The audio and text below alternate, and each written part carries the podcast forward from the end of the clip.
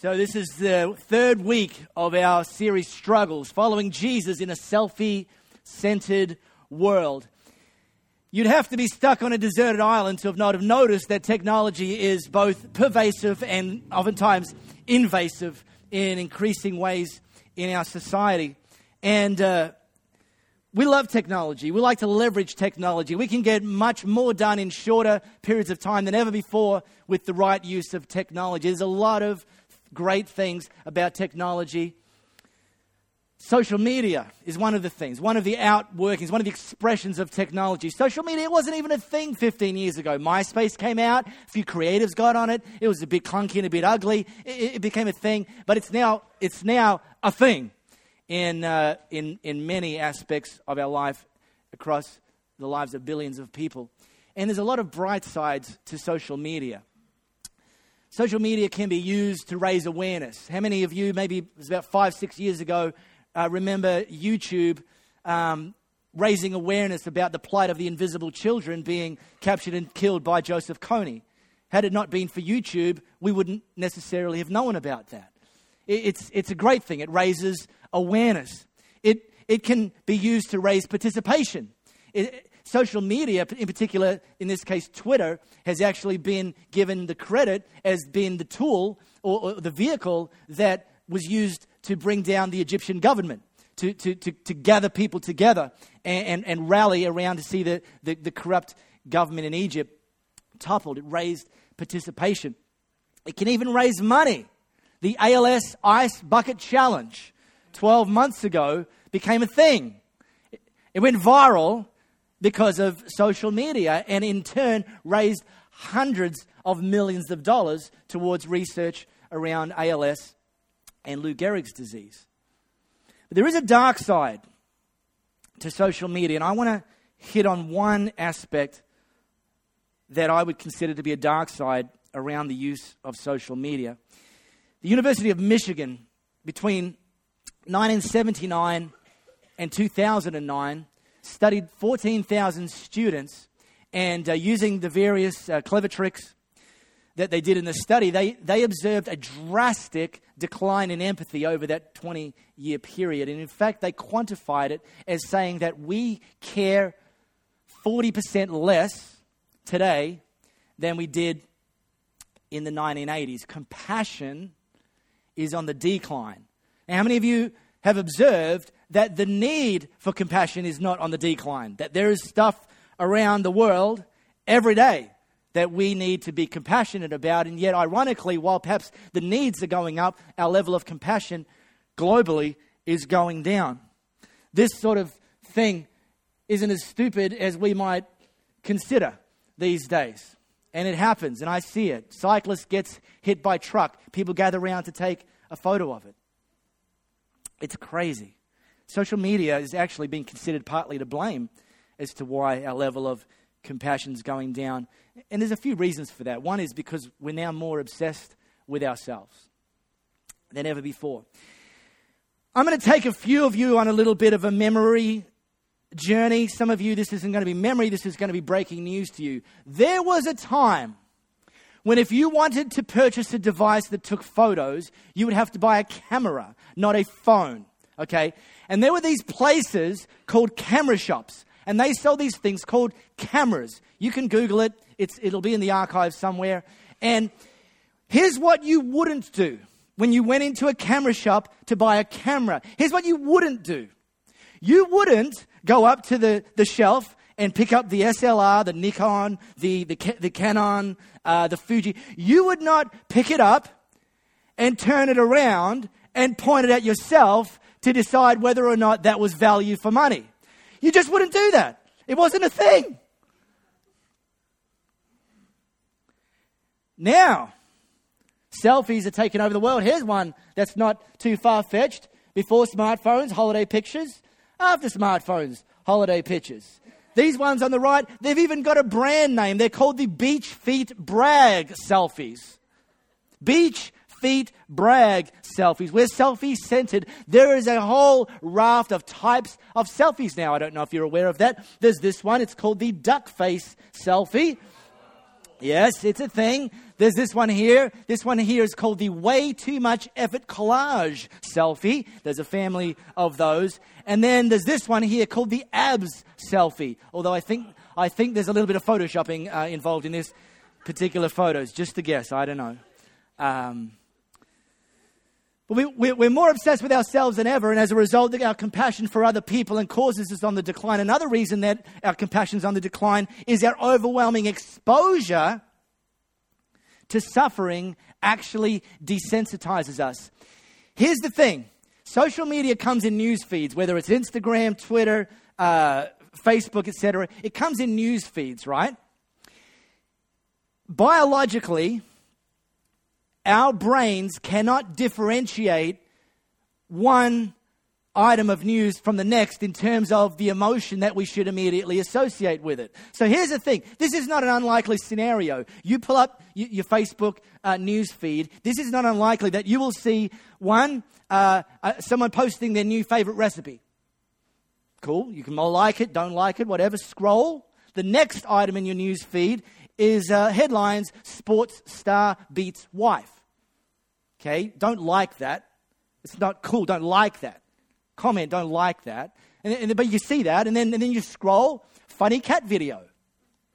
Like that if you're into that sort of thing. And then, then you scroll, and the next thing in your news feed, ISIS be, beheads US journalist. And we scroll. Our brains cannot differentiate the order of magnitude between those four items in our news feed. It just comes across to our brains as information. And so we scroll. And there's another reason compassion's going down, driven in part by social media, is a lack of personal interaction makes it easier not to care. Right? Because here's what happens someone posts, lost my job today. Again, don't like that. Just, I know there's not a dislike button on Facebook, but don't like it. Lost my job today. Like. What? No. But, but, but maybe comment. You know, you say, not cool, uh, I'm praying for you. And then scroll, right? That's what we do in social media. But picture if that was face to face. You're at a coffee shop and, and your friend says, Man, I just wanted to, to, to meet up with you. I just needed a little bit of in person support because I lost my job today. I would hope you don't look at them and say, Praying for you. Anyway, about them Dockers. Scroll. Right? But here's why we're talking about this today. Despite so much of our culture swimming downstream when it comes to compassion, as followers of Jesus, God calls us to a higher standard. We're meant to, in that particular expression, be not just countercultural, we're meant to define a new culture. What Jess was talking about earlier. A culture defined by compassion. We need to understand that true compassion demands action. Uh, compassion isn't actually an emotion. It, it, it, it starts as an emotion. It's, it's meant to be something that is evoked within us when we come across something, some injustice, some, some, some struggle that somebody else is having uh, that, that, that we become aware of. It's meant to evoke a feeling of compassion. However, compassion isn't merely an emotion, compassion is ultimately an action. We don't just feel compassion, we do compassion. And it's important to understand that. It's important to understand that we demonstrate compassion. This is one of the things that I learned in Bible college. I, I learned a few things. I don't think I learned everything, but I learned a few things. One of the things that I learned in Bible college that God just revealed to me, not, not me only, but, but very strongly to me, is a pattern when Jesus walked this earth 2,000 years ago. The writers of the Gospels, Matthew, Mark, Luke, and John, would often record Jesus as having come across a certain situation, a certain group of people, a certain scenario, and the writer uh, often, on, on many occasions, would say, when Jesus came across this particular situation, he was moved with compassion. Right? You will see that. You'll see that time and again written about Jesus when he came across certain dire situations. The writer said that Jesus was moved with compassion. I don't know how they knew that. I don't know how you measure that. I don't even know, you know, I don't know how you observe that, but they observed something moved with compassion. But but the big idea is that when Jesus, when the writer would say Jesus was moved with compassion, there was never a full stop after the word compassion. It was always a comma. Always. You read it. You read it. You, you, every single time one of the writers of the Gospels wrote about Jesus as having come across a certain situation that wasn't cool, wasn't God's best, said that Jesus was moved with compassion, comma, and therefore he did something. He felt something, which we're struggling often to even feel something a lot of times, scroll. But he didn't just feel something, he did something. It's critical that we get that. It's critical that we follow that. Don't believe me? I'll give you a little head start with your homework this week. Here's some examples. Jesus came across a man with lep- leprosy. The guy knelt in front of Jesus, begging to be healed. If you're willing, you can heal me and make me clean, the leper said. Moved with compassion, comma. Jesus reached out and touched him. You don't touch leprous people. Well, you do if you're Jesus, and you do if you believe that Jesus is the healer. Now, I am willing, he said, be healed.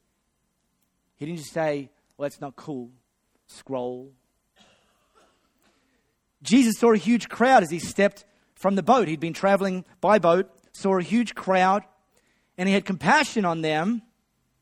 No full stop. And he healed their sick. He felt something, therefore, he did something. Jesus had compassion on them and touched their eyes. Some blind people, obviously. Immediately, they received their sight and followed him, had compassion, no full stop, and touched their eyes. Immediately, they received their sight and followed him. In fact, that word compassion in the original Greek, true story, literally means moved to action. It literally means that. So when the writers wrote, the word compassion, they actually were writing, the better translation is Jesus was moved to action. We read it often as Jesus felt compassion, but actually, no, Jesus moved to action. That was the point of feeling the compassion at the front end. Uh, about three years ago, we were starting to formulate our strategy around Elevate Global. We wanted to be really, really sharp as a church with how we invested into uh, situations where compassion, the feeling and the action was required. And so, one of the organizations that, that, that Louis and I have had a long history with is, is the organization, coincidentally, called Compassion. And uh, we, we, we thought maybe as a church, they were one of the premier organizations that we were meant to partner with strategically with Elevate Global when we were going to be launching Elevate Global. So at the time, a guy named Lester Sutton was the uh, state head honcho, and Lester's a friend of mine, so I met up with Lester for lunch. And I just simply asked the question Lester, where's the biggest opportunity? Where's the biggest, I don't like to use the word need, it's like it's an opportunity. What's the, where's the biggest opportunity that you could give us, that you could present us with, that we could respond to, that we could be moved with compassion and partner with? And he said, Did you know, Mark, that, that 21,000 kids aged between zero and five die globally every single day. And I was like, excuse me, uh, Lester, sorry, I thought you said day. You, you didn't say day, you meant 21,000 every year. No, no, no, every day. Well, I didn't just scroll, oh yeah, how's that uh, steak and chips, mate? I said, okay, how do we do something about that? And he talked to me about the child survival programs that they run in various parts of the world and presented us with the opportunities for various countries, and we could, we could pick one of those. So that week, later that week, it was a Friday night, we'd gathered our team leaders together at our place for, for a meal. And, I, and uh, before the main course was served, I said, hey guys, listen, uh, been doing some back research in the lead up to launching Elevate Global. And I had a meeting this week with Lester Sutton from Compassion, and I don't know if any of you know this, but 21,000 kids aged 0 to 5 die on our planet every single day. And Compassion run these things called child survival programs. They partner with a local church in various parts of the world to actually invest into prenatal care and postnatal care and health and nutrition and, and coaching and training for the mums and health care for the bubs. And in those pockets where they're operating, the mortality rate is substantially less. And uh, there's an opportunity for us to, to add a child survival program to Elevate Global. What do you guys think? And uh, Neil Gibb just looked at me uh, across the table and said, Okay. I think it was Neil's nice way of saying this is a no brainer. Was no brainer, right? Now, by the way, that number of 21,000 uh, is uh, going down and it's close to reaching only 18,000. Now, still 18,000 every day. So I'm not going to be smiling until it's zero. But stuff's happening, good stuff's happening, stuff's working. And, and, and we, we didn't just feel compassion, we were moved to action because actually compassion means to be moved to action. And we had three of our team members actually visit that child survival program uh, just two months ago.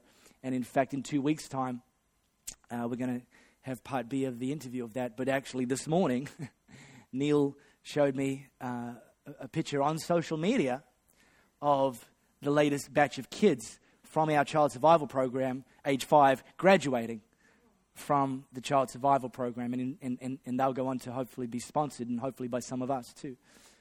But that's great, isn't it? That, that photo wouldn't necessarily even exist, let alone be sent to us, if we weren't moved to action three years ago and continue to take next steps in our generosity and our compassion. And here's the other thing about compassion that's incredibly important for us to understand to say you care and to not act is to not care. And, and, and, and this isn't meant to sound or feel like a, a manipulative statement, it's, it's just an observation. It, I think it's quite factual. To, to say we care, uh, but to not act, is to actually not care because caring isn't clicking. Caring's acting. Caring's not liking a post. Caring's loving a person. And there's a cost involved to compassion. Here's the thing. I'm going to if you only write one thing down today, I want you to write this down.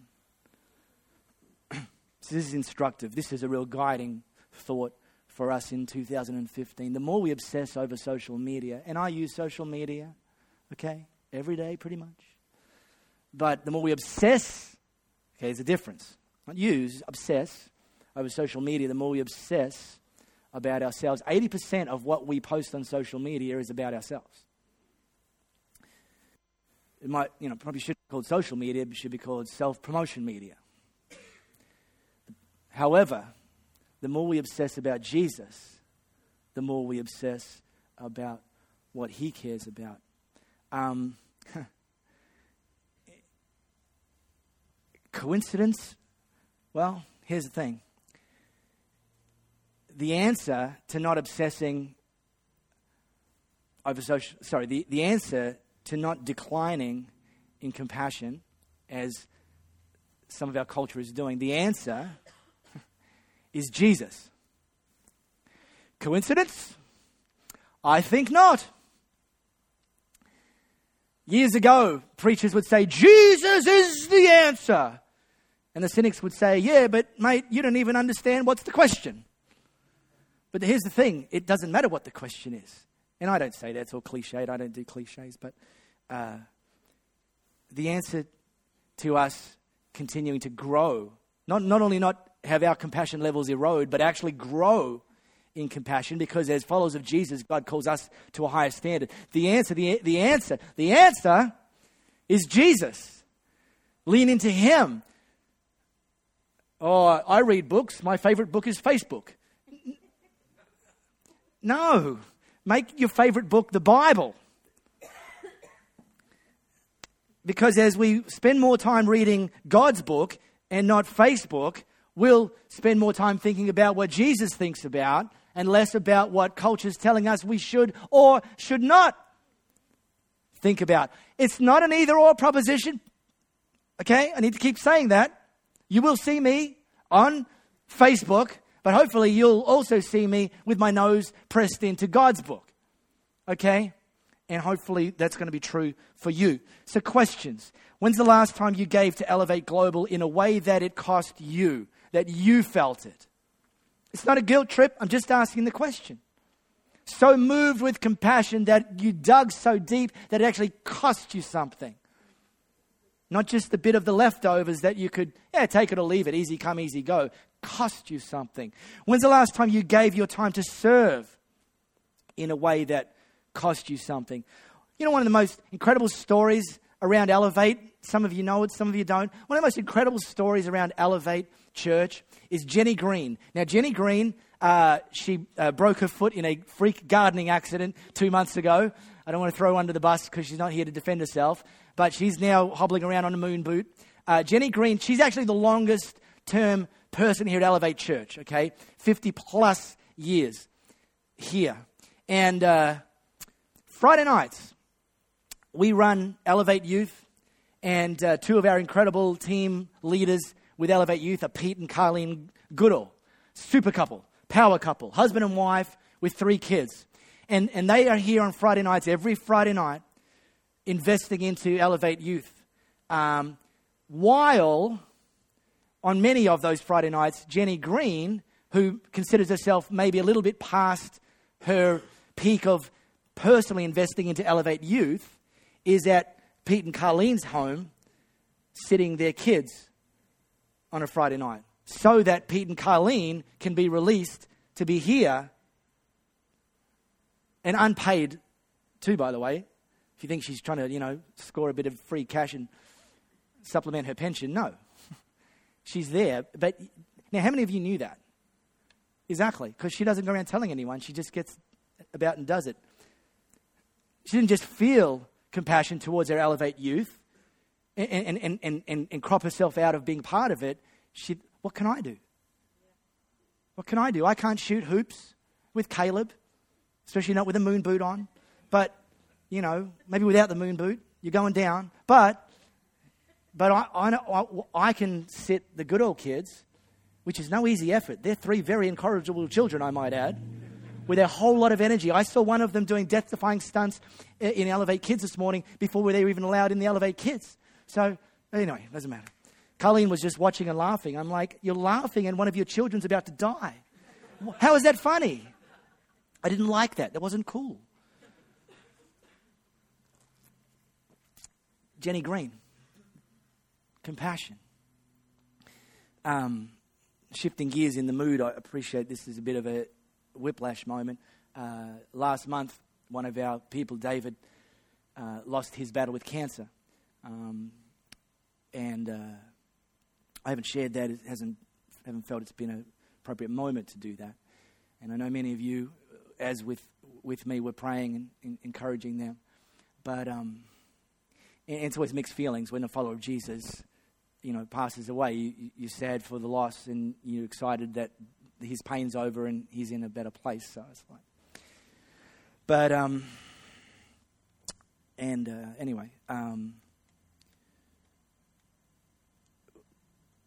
uh, one of the stories you, you, you might not be aware of, and I don't mean to embarrass them or, uh, uh, but the Incubes, and please don't tell me I pronounced that wrong. Um, uh, so David was here. Eventually, went back to the end of his days in back, with family in Zimbabwe, but was here when he first was uh, diagnosed with cancer. And um, his parents, who are elderly, uh, couple, I think, in their early 80s, um, came here for 12 months to, to stay with David and Zodwa and, and the family. Um, David was in hospital at, at RPH for a, quite a, a, long time there.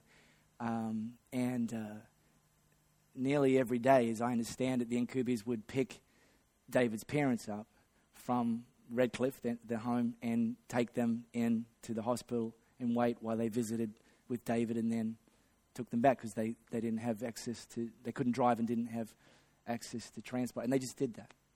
Just did that. Amazing, huh? Not just feeling compassion, but moved to action.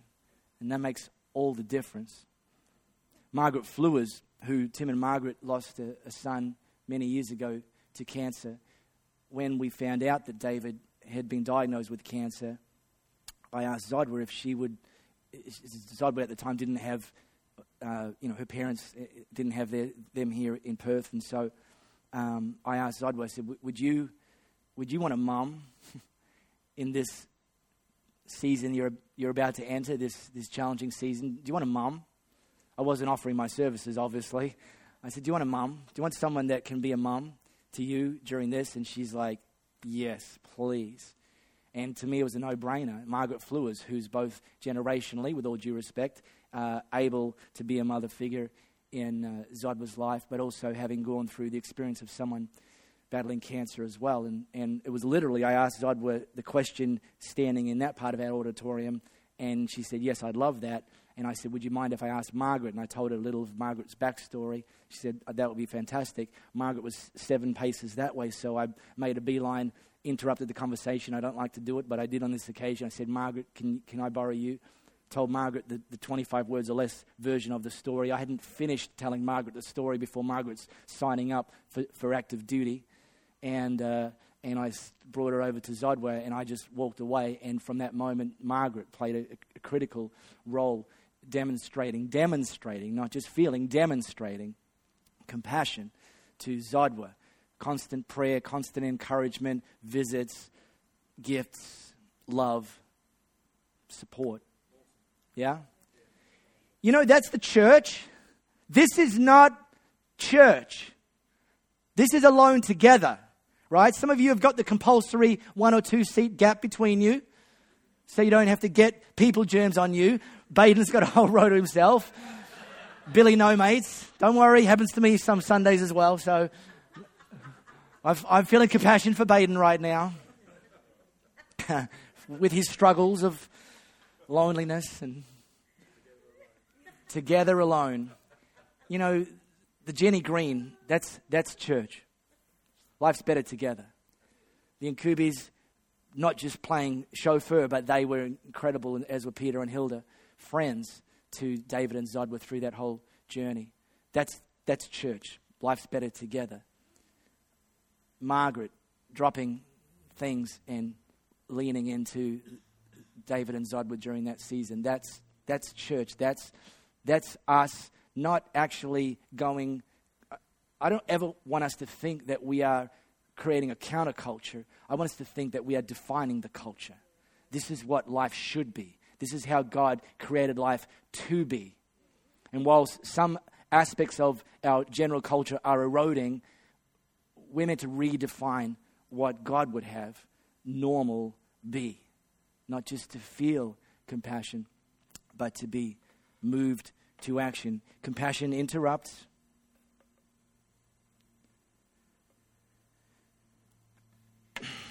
You find out your friends being diagnosed with cancer. You find that, that kids are dying between, before their fifth birthday. That should interrupt us well, yeah, oh well, oh well. Nothing I can do about that because I'm off, I'm off to brunch. It's just maybe, God, what do you want me to do in this? Well, it's probably going to cost something time, money, both, prayer, energy, sacrifice. but compassion's not the goal. Life change is the goal and compassion causes life change. The interruptions are worth it.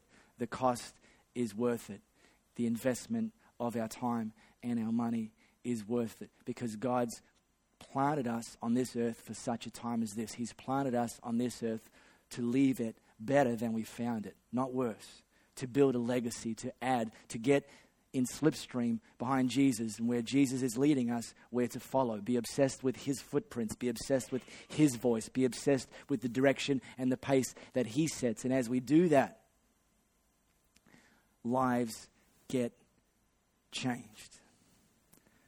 I'm going to ask one more question before I finish up here.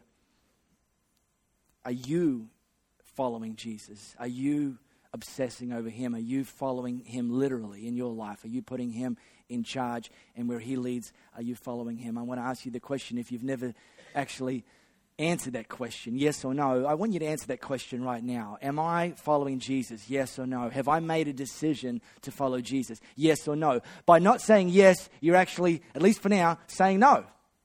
I want to give you the opportunity right now to say yes. Jesus, I want to follow you. I want to put my faith in you. We had someone make this decision last week. Incredible celebration.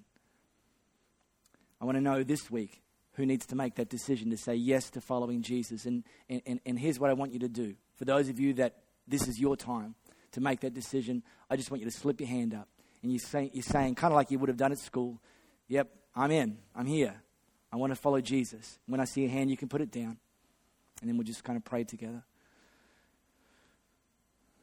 So, who needs to make that decision this morning? Just really quickly, slip your hand up. When I see your hand, you can put it down, and then we'll pray. Fantastic. Love it. Who else? Beautiful. Who else? Look one more time. Two people. That's great. Amazing. Love that. Let's pray. I'm going to say a, a sentence. I want you to repeat this uh, after me, even though they're my words. I, I, I want you to appropriate them as your words, and actually, we'll, we'll all pray this out loud, especially those two people that lifted their hand. This is, this is a conversation between you and God right now, a declaration of the decision you've just made. So say these words after me Dear Jesus, I decide today to follow you, to trust you, to put my faith in you, to put you in charge. I thank you